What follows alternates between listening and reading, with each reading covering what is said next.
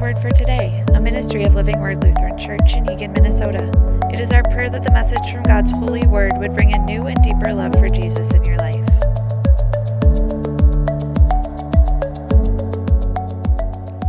Welcome to Living Word Lutheran Church. I'm Pastor Nathan Olson, and it's a blessing and a joy to share God's Word with you today. Here at our church, we believe that every single time we open up the Bible, that something miraculous takes place that this is not some ordinary book that you would find on your shelf, but that this is the inspired, inerrant Word of God, true from cover to cover.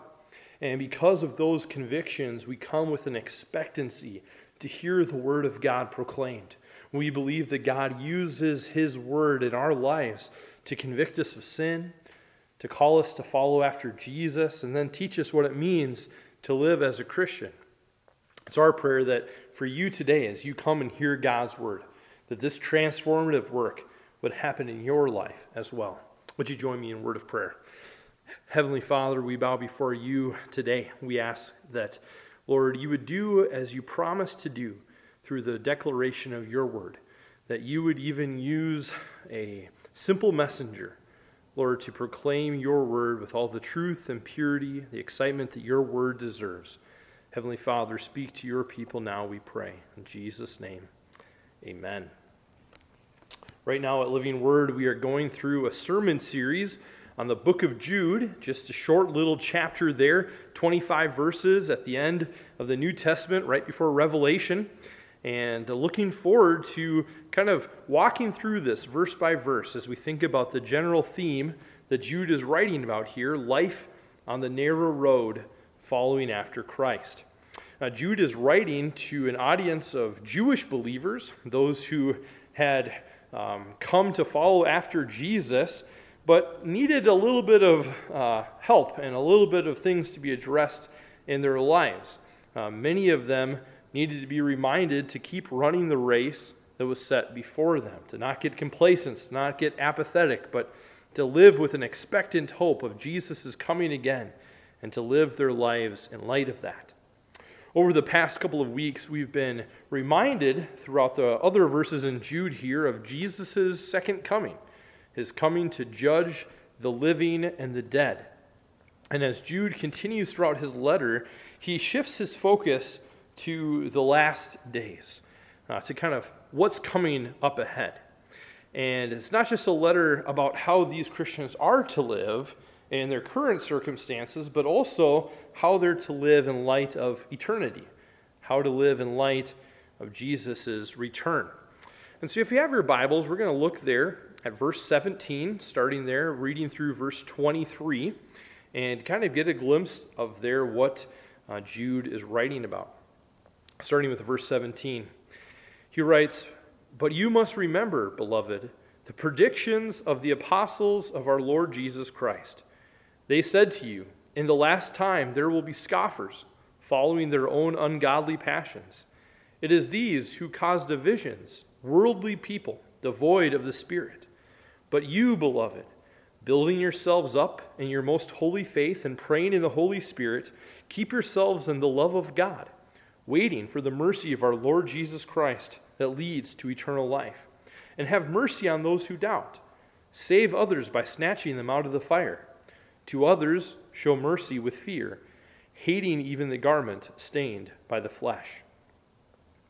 One of the things that we see Jude address right away in verse 17 and 18 is that in the last days, that ungodliness will reign. That there will be many who are scoffers of God, who instead of following after the Lord, instead follow their own passions, follow their own ways.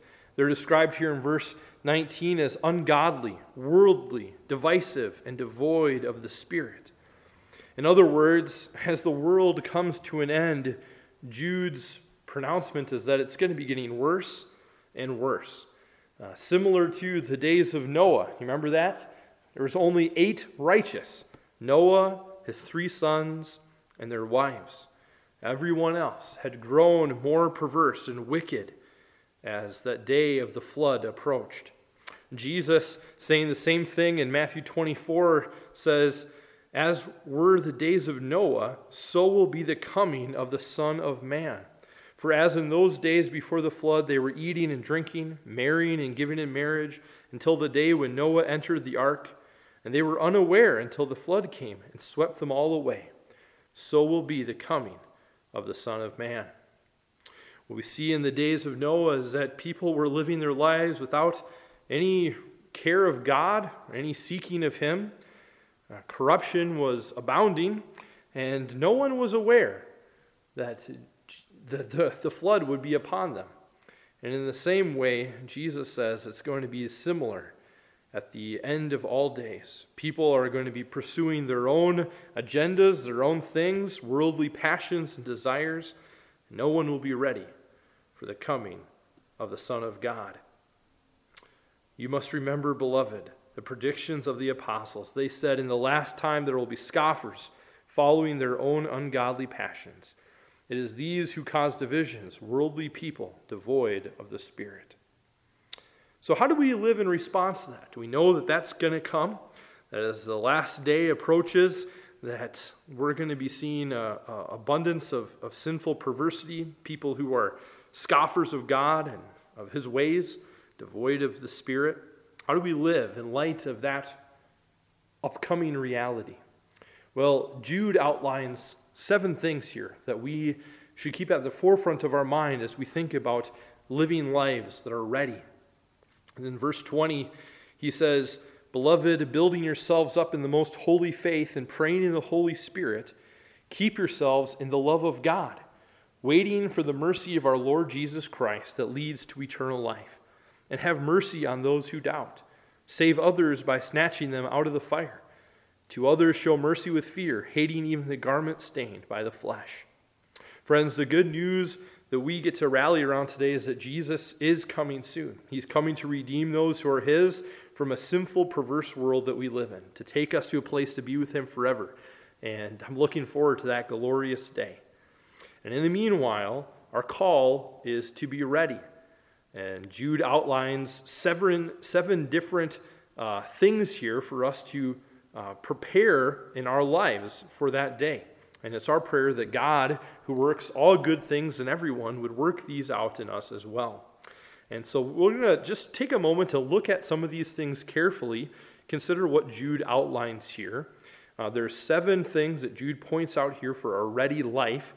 Uh, number one, build yourselves up in the faith. Uh, number two, praying in the Holy Spirit. Number three, keep yourselves in the love of God. Number four, wait for the mercy of our Lord Jesus Christ. Number five, have mercy on those who doubt. Number six, save others by snatching them out of the fire. And number seven, show mercy with fear, hating even the garment stained by the flesh. Well, I just want to look at these and consider what Jude is exhorting us toward as we wait for this glorious day of Christ's return. Uh, first one there build yourselves up in the faith.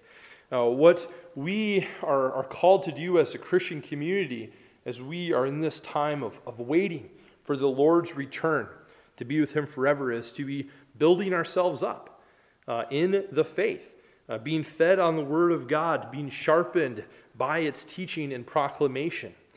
And this primarily happens through the ministry of God's church. He's uh, brought His church together for the building up of the saints.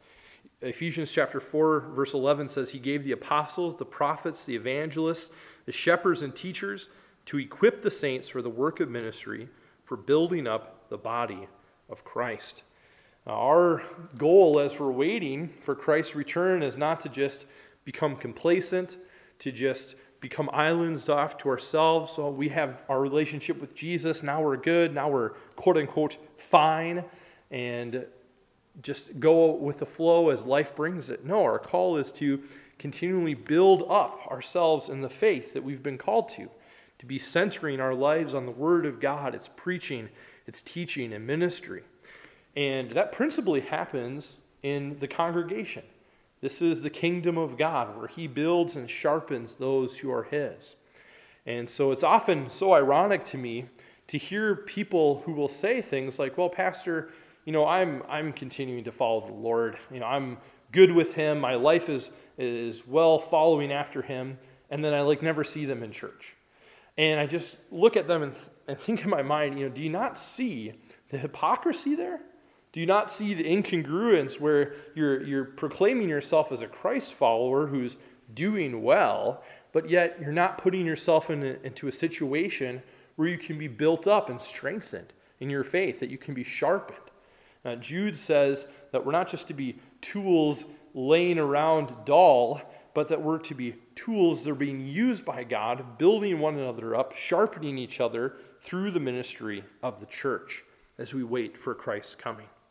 The second thing that he mentions there about being ready is prayer, and praying in the Spirit.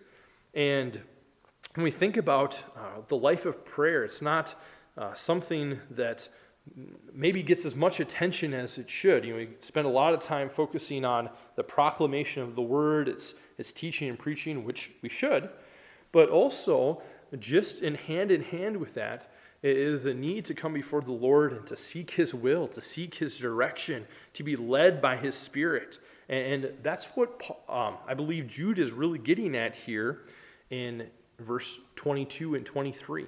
What does it look like for the church of God to be led by God in His Spirit? Uh, Paul writes about this in Ephesians chapter 6. And talking about the armor of God here, at the very end of that portion, he says in verse 18, Pray at all times in the Spirit, with all prayer and supplication. To that end, keep alert with all perseverance, making supplication for all the saints.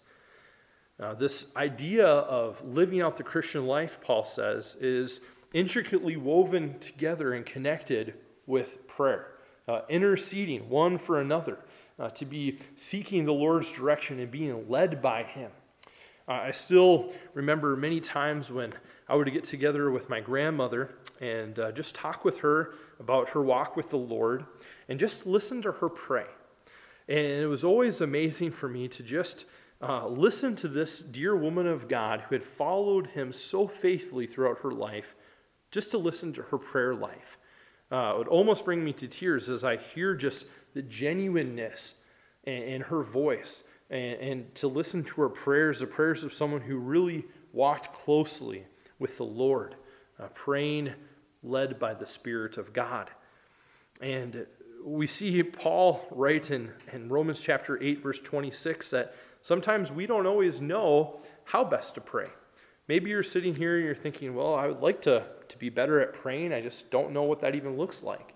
Well, one of the promises that we have in God's word from Romans 8:26 is that the Spirit of God even helps us in this, even leads us in our prayer. It says the Spirit helps us in our weaknesses. We don't know what to pray for as we ought, but the Spirit Himself intercedes for us with groanings too deep for words. That the Spirit of God comes alongside His people and leads them and guides them, even in their prayers, as we seek the Lord. The third thing that Jude mentions here in verses 21 and 22 is that they would keep themselves in the love of God.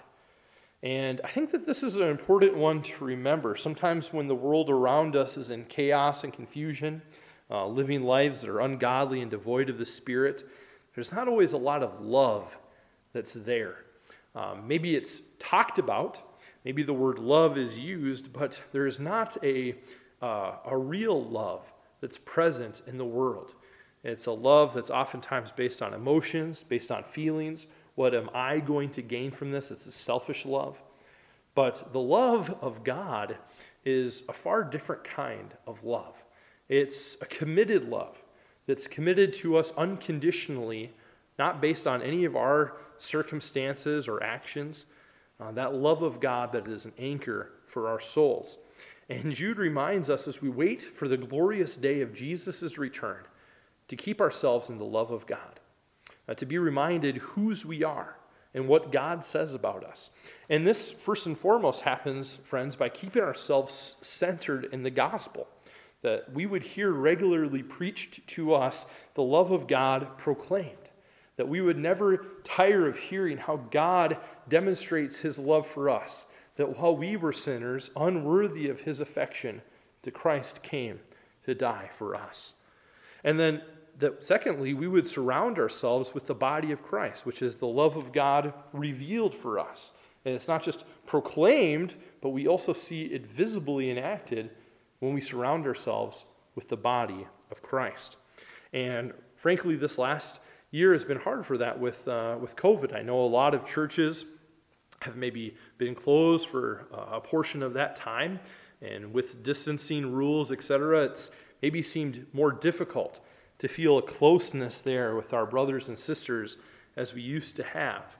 And um, I'm relentlessly pursuant as a pastor to, to reinstate that because I believe that the keeping ourselves in the love of God is intricately connected with our keeping ourselves in the fellowship of the body of Christ. That this is where the love of God is revealed to us. The fourth thing that Jude mentions there is to wait for the mercy of our Lord Jesus Christ that leads to eternal life. Uh, each and every one of us, friends, have this expectant hope that's within us that this life isn't the end, that there's something greater prepared for us that Jesus calls us to, this eternal life. And in the meanwhile, we're waiting. We're waiting for that promise of God that is coming to us. 1 Peter chapter 1 verse 3 says, "Blessed be the God and Father of our Lord Jesus Christ, according to his great mercy, he has caused us to be born again to a living hope through the resurrection of Jesus Christ from the dead." to an inheritance that is imperishable, undefiled, and unfading, kept in heaven for you, who by God's power are being guarded through faith for a salvation ready to be revealed in the last time. Uh, this promise of God that's ours, that has been given to us as a seal by His Spirit, is one that we're waiting to receive. And so there's a, a patience there that's demanded of us. There's a, a self control that we're called to have as we think about this inheritance that is imperishable, undefiled, kept in heaven for you. And as we look at the world around us that seems like it's uh, ever faltering, ever failing, Jude would remind the Christians there, and for us today as well, to keep our eyes on the prize, waiting for the mercy of our Lord Jesus Christ that leads to eternal life. The fifth thing that Jude mentions there in verses 22 and 23 is that as we look to Christ's return, we would have mercy on those who doubt. And this might be a little bit of a hard one for, for some of you to hear today because in the Christian church, sometimes we don't always take so kindly to doubters. Uh, we sometimes have a hard time with those who question things, and I would say for a, a good chunk of history, uh, the church, sometimes the attitude has been, oh, don't ask those questions. Oh, we don't talk about those things. There's no room for any doubts in your minds.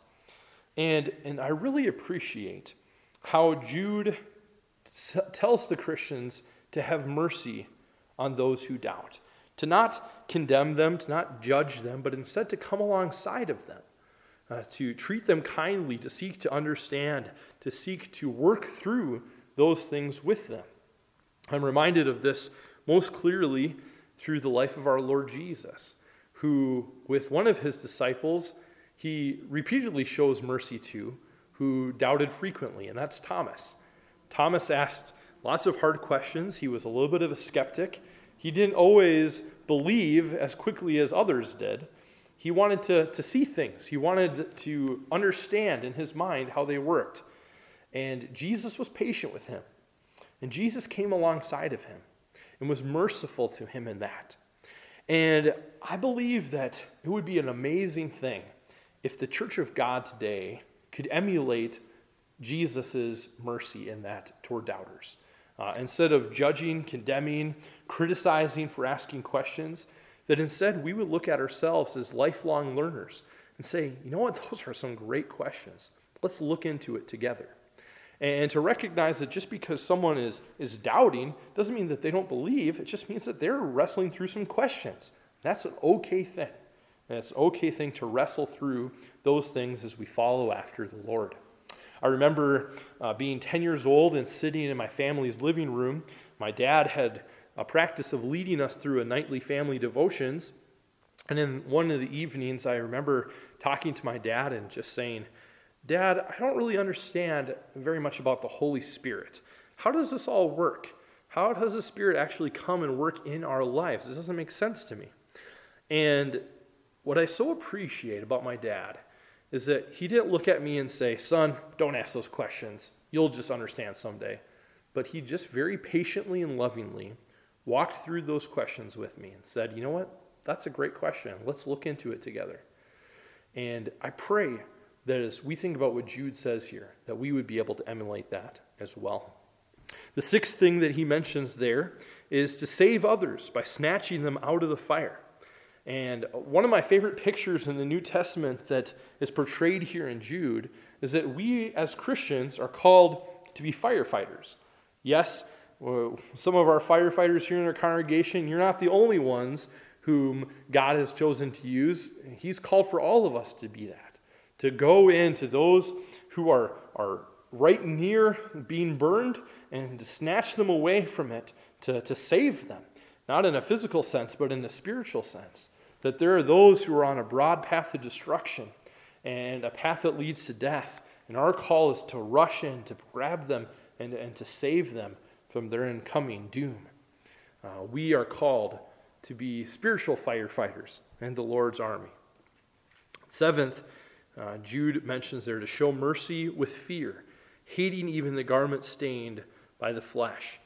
Um, this is kind of another interesting one where what Jude is, is writing about here is this idea of, of having mercy toward those who are unbelieving, um, desiring to bring them the gospel that they would repent and have life, but to do so carefully, cautiously, uh, having a disdain for sin in their life, that we wouldn't be affected by that, not that we have a disdain for them. There's a separation between how I feel about the person and how I feel about their lifestyle. I can love the person and hate the sin. And there needs to be a little bit of that caution in our lives, friends, lest we also be tempted and, and become entrapped in those same sins ourselves. Uh, Paul writes in Galatians 6 1 Brothers, if anyone is caught in any transgression, you who are spiritual should restore him in a spirit of gentleness. Keep watch on yourself, lest you too be tempted. And I really believe that that's the dynamic that Jude is addressing here that we would have mercy to those who are unbelieving or outside of Christ, caught in sin, but that we would also be careful as we come alongside of them, lest we would also fall into temptation. That we would have a, the same kind of attitude towards sin as God does, not wanting it to, to be a part of our lives, but that we would reach out in mercy to those who need to be saved. Friends, the good news today that we hear from Jude is that Jesus is coming soon. He's coming to redeem those who are His from this sinful world that we live in, to take us to a place to be with Him forever. And that is going to be a glorious day. And in the meanwhile, our call is to receive these gifts from God, uh, these opportunities to be built up, to be coming to Him in prayer, uh, to be an ambassador for Him and His kingdom. Our call is to be ready. And my prayer is that God would work these things out in our lives as we follow after him. Let's pray. Heavenly Father, we thank you for your word presented here in Jude. Lord, I pray for my friends that you would do a work in their heart to draw them to yourselves through your word. We pray this in Jesus' name. You for listening to God's Word for today. If you are impacted by the message you've heard, please consider donating to the ministry of Living Word Lutheran Church by visiting www.livingwordaflc.org.